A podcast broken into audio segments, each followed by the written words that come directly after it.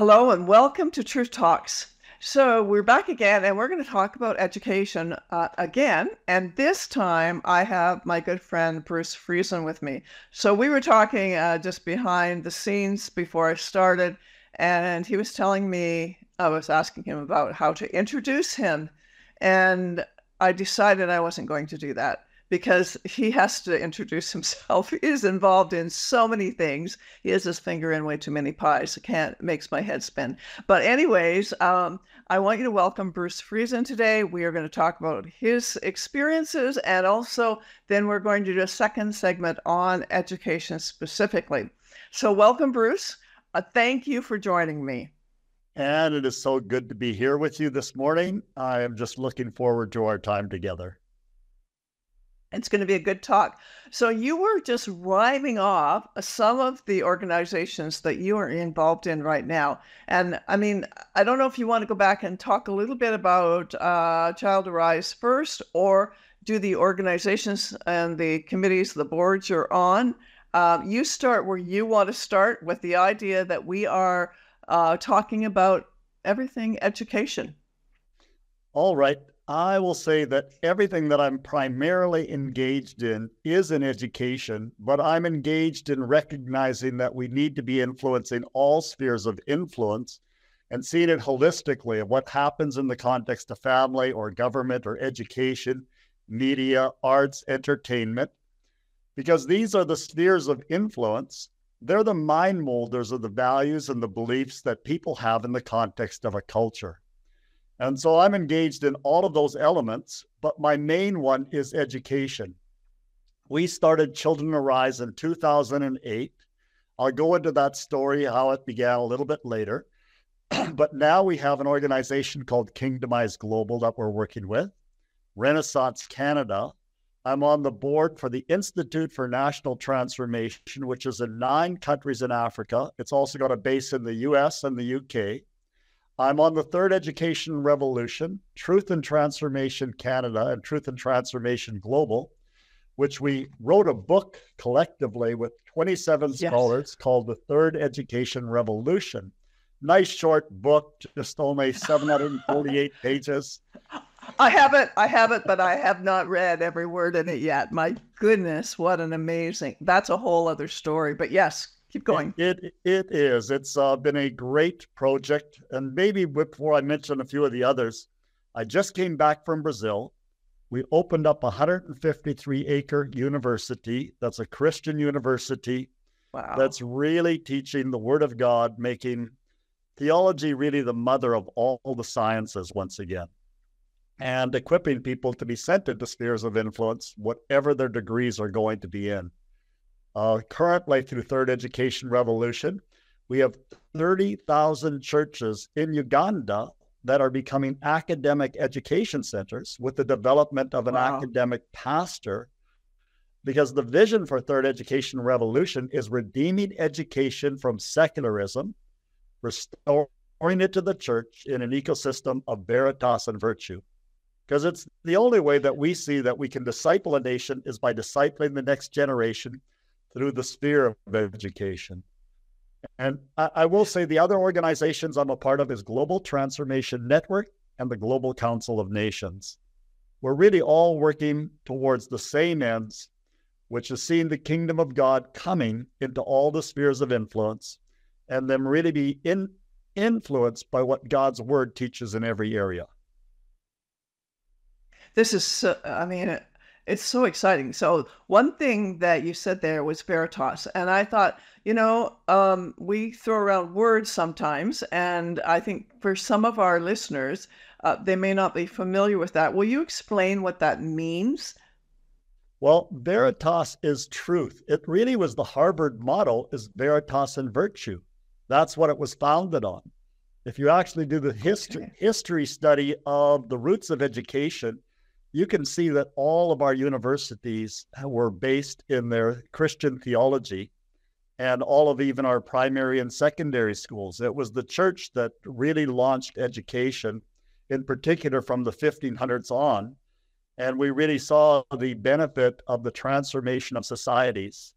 of cities, nations being built on God's word because we were investing in the next generation by educating them. But theology was always the mother of the sciences, or we could say the hub, which every book of science was connected to.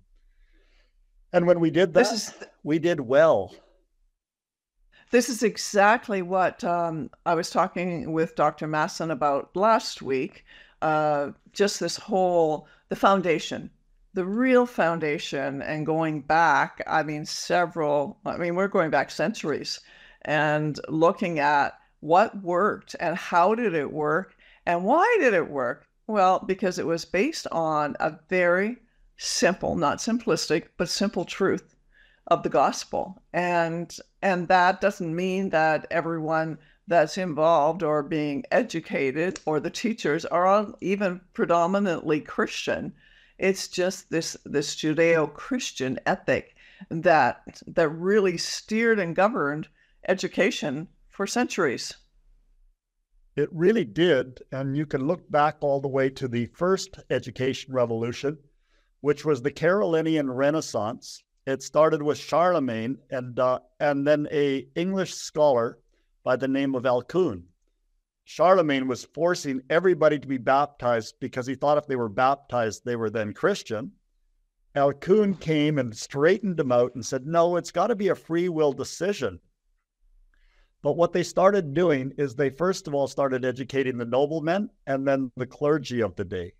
And that dramatically influenced the shaping of all of the society becoming much more civilized, much more peaceful, and developing in so many different ways, whether in the areas of architecture, in the arts.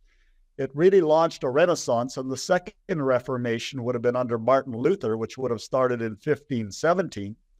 People know him for reforming the church, but I would say right. he did a greater work in reforming education than even what he did in the church because he recognized, he says, I'm much afraid that schools and universities in the future will serve to be the greatest gates of hell ever unless we diligently seek to engrave the word of God on the hearts of the next generation.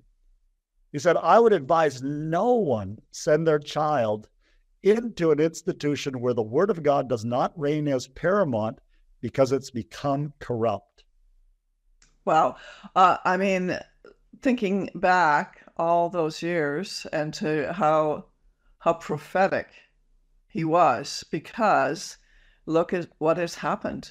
Uh, I mean, education has become so corrupt because basically God's been taken out of the denomination, right? It's uh, it's no longer part. He's no longer part of an educational experience in public education, at least.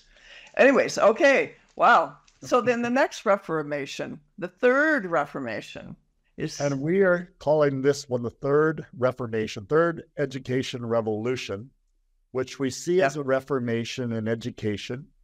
We're seeing an exodus from the universities and from the public school system around the world. This isn't just within Canada or the US or other Western countries. The US, I just read some research uh, just recently. In the last two years, it went from 1.5 uh, million homeschoolers to now there's 3.7 million homeschoolers in two years. Wow. there's a, I, I'm thinking, sorry, I think the stats for Ontario right now are it's gone up 52%. So that sounds about the same, right? Like you're, yes. this is phenomenal. So people are leaving the system and uh, the, they're leaving the education system because of the morality, the values that are not being taught. But if you even study it academically, we are on the greatest decline in Canada and the United States of our literacy levels, of our math skills and knowledge.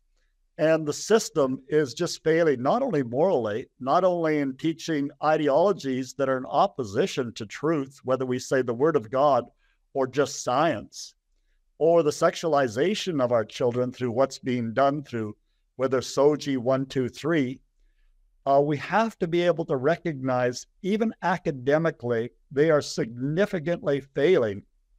I, some, I sometimes wonder if the reason they want to remove the grading system, which they say is because of the competition they want to remove among the children, is because they don't want to be able to have people aware that the system is failing. The teachers are failing, yeah. the system is failing, and academically, this thing is going down quickly. I mean, the, oh. the amount every year of the increase of illiteracy uh, in our education system is is crazy. It's gone from I think 83% a decade ago to 59% now, and it's continuing these stats, to decline. These stats are so important for parents to understand, and you know, Bruce, I think you know one of to me the big wake up call is the whole equity.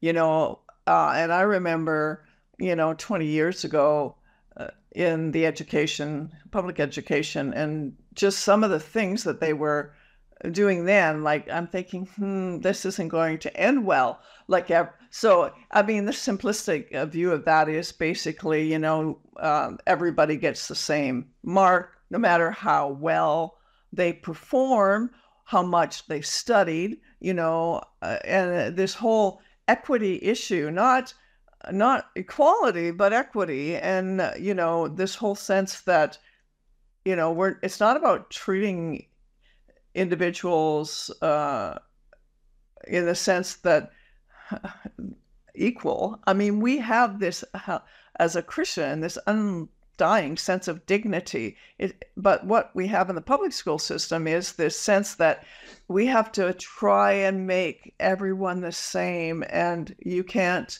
have anyone that it would suggest that they have a higher intellect or they're better at sports or you have this this carte blanche and it's it's killing our kids emotionally i believe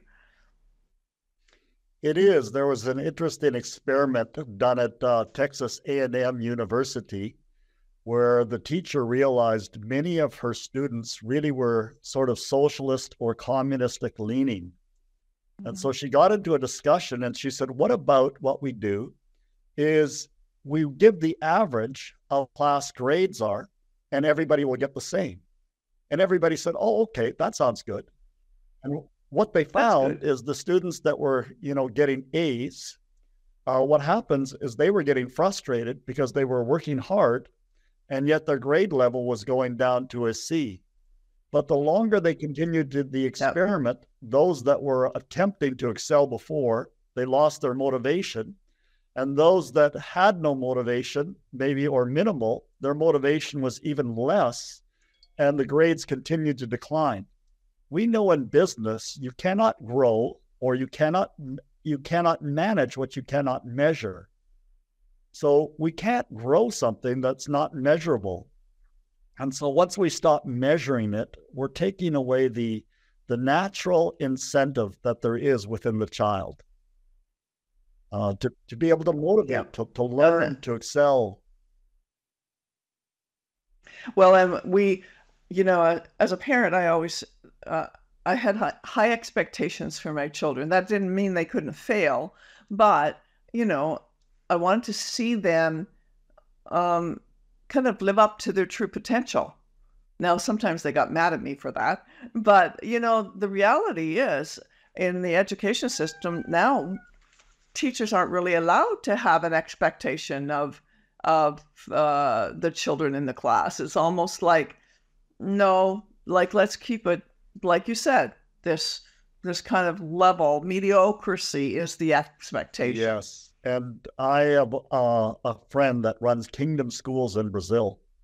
The expectations are extremely high, and the gist of of the material they're given is fairly high, but the children are rising to it.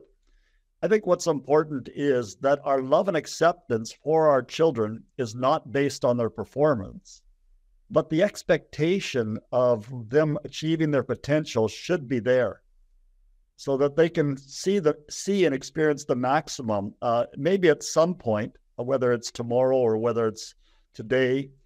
I think i've talked to with you about imaginal education and profound learning before. Yes. Masters academy. So fraser institute who is an independent research institute in canada studied the students within the school's private private and public in Alberta. And they found the average test scores were 18 to 21% of the students achieving mastery of curriculum. Mastery of curriculum in Alberta is between 82 and 100%. But the uh, Masters Academy that does imaginal education, they studied their children from K to 12 and found out that 95.5% of the students are achieving mastery of the curriculum.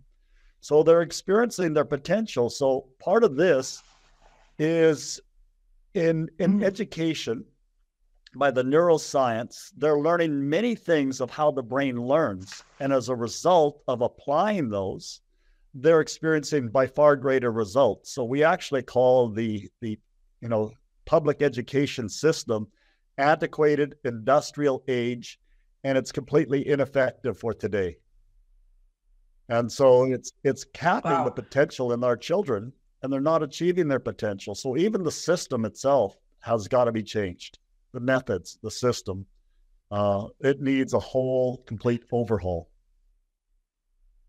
Well, and that's what I was going to say. How do you change a system that has uh, become so entrenched in our culture like and and so um, so profoundly influencing the culture.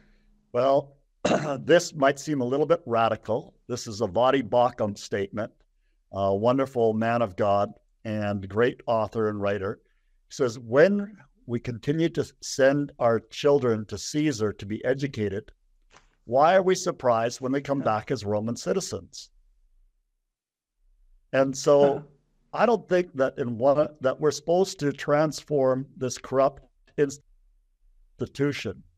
From a biblical perspective, uh, we can see in the Old Testament that the priests had the responsibility to teach the parents their responsibility in education, but then they were engaged as the children got older in the education as well. But they would choose a rabbi that had incredible character, great values, and what we've done is when we give it over to the government, I believe that God has given the responsibility, therefore the authority and the grace, which will be the wisdom, the revelation for the education system. But when we've handed it over to the government, which started approximately in 1832, where churches started to hand education over to government, it succeeded for a period of time because it's built on a foundation of truth. But the further they're getting away from that, because when I went to school, we said the Lord's Prayer. We had the Ten Commandments on the wall. Uh, we sang God Save the Queen. Uh, we had Christmas pageants that were about the birth of Jesus. And I'm not saying that we need all of these outward elements, but the removal of those is really showing that we've been removing God from the education system. And as we do, it becomes more corrupt but it also becomes more ineffective on so many different levels, not producing young people of character, of academic excellence, of virtues and values, morality. So we have to see that we can blame the education system, we can blame our government, but I'll actually say that as Christians, Jesus said, All authority in heaven and earth has been given unto me. Therefore, go and educate says disciple, but means to educate all nations and teaching them to obey all I've commanded you. And so I don't know that we're supposed to transform the system from the inside. I think we need to create right. prototypes and the church and parents taking responsibility for education once again. And uh, so I, I, think that's the only solution. I have no faith to transform a, the government public education system.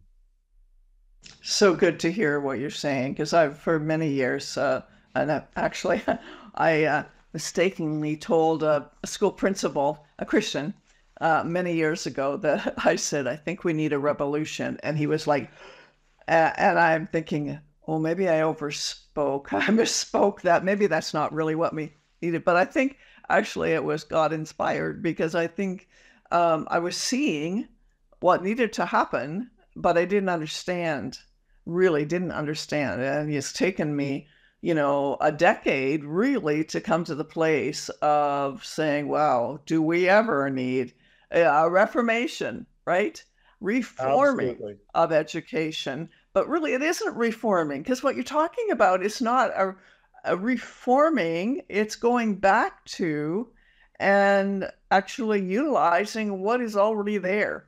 That that seems to me what third education revolution is about as well. Am I right or wrong there? Uh, no, you're right in that. And we'd have to say that Jesus was a revolutionary. If he was Mm, not, there you go. because he's providing the kingdom of God, which is the government of heaven or the government of God, as an alternative to the religious system, as an alternative Yep. to the Roman governing system. So both systems were threatened by him and saw him as incredibly dangerous because he was a revolutionary, because his ideas were undermining their power and their authority.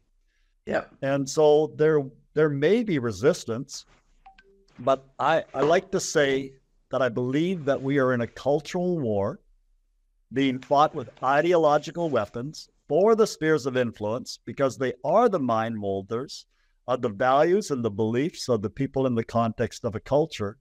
And whoever establishes a beachhead in family and education will win the war.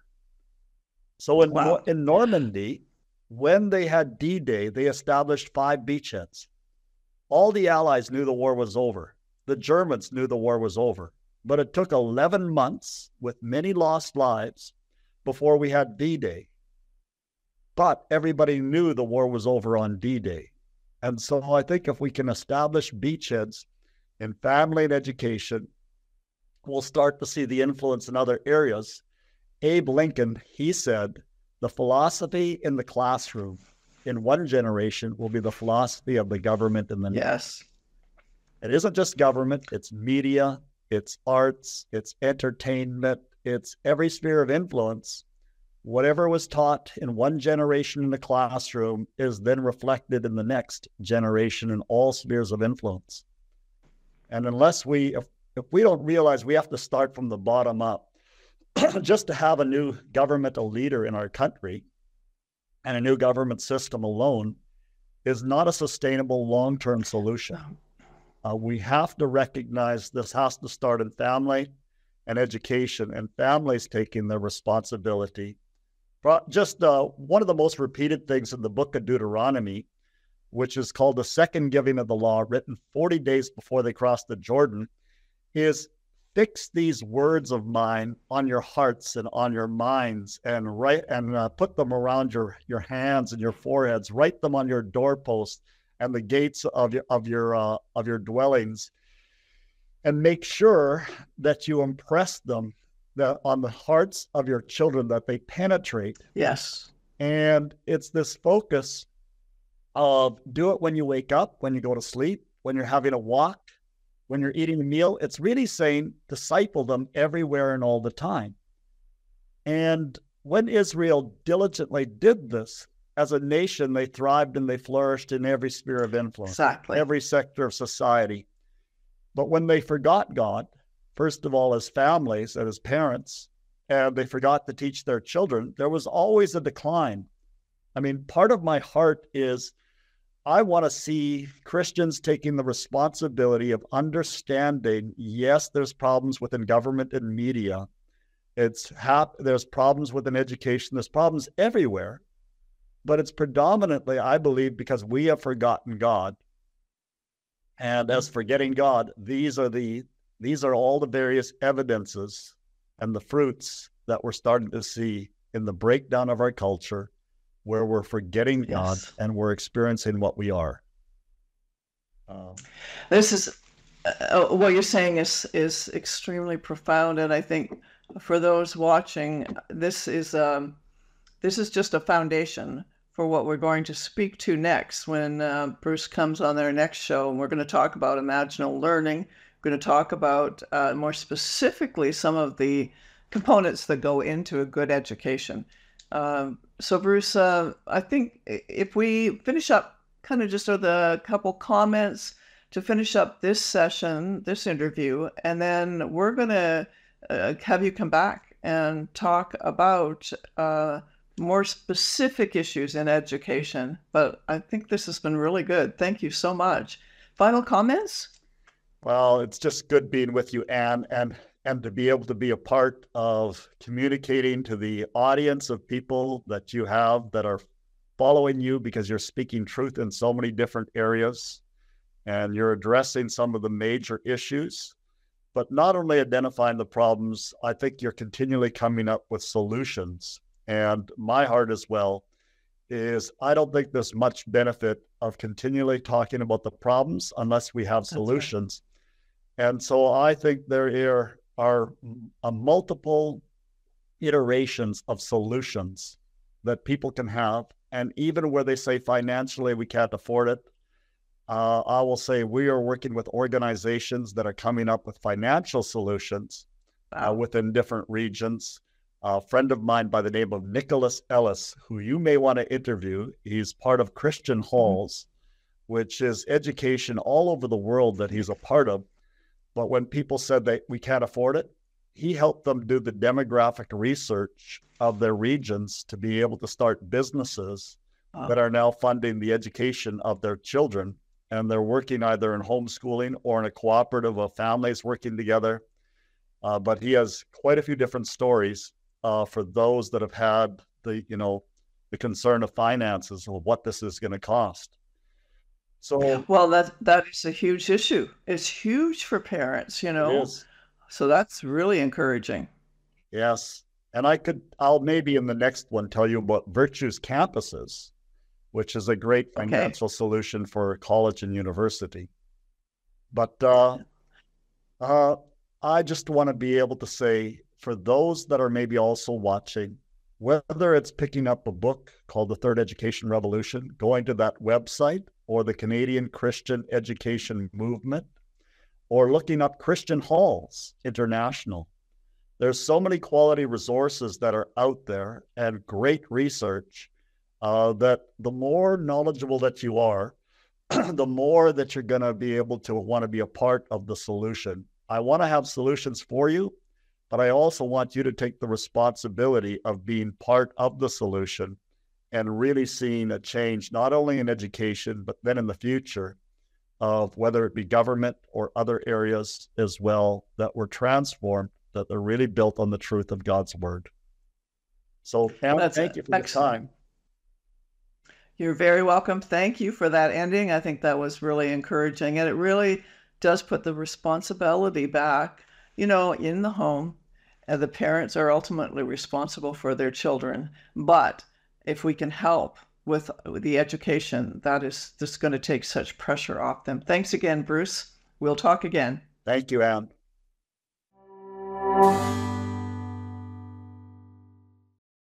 Thank you for joining me again today. And thank you to Bruce Friesen. Wow, what an amazing amount of information. I think if you're like me, you're probably a little bit overwhelmed. Uh, don't don't worry about that. Just listen to it again. But at the same time, I want to um, make sure that you have the links. So uh, you'll see all the links here for Bruce's material, his involvement, the things he's involved in.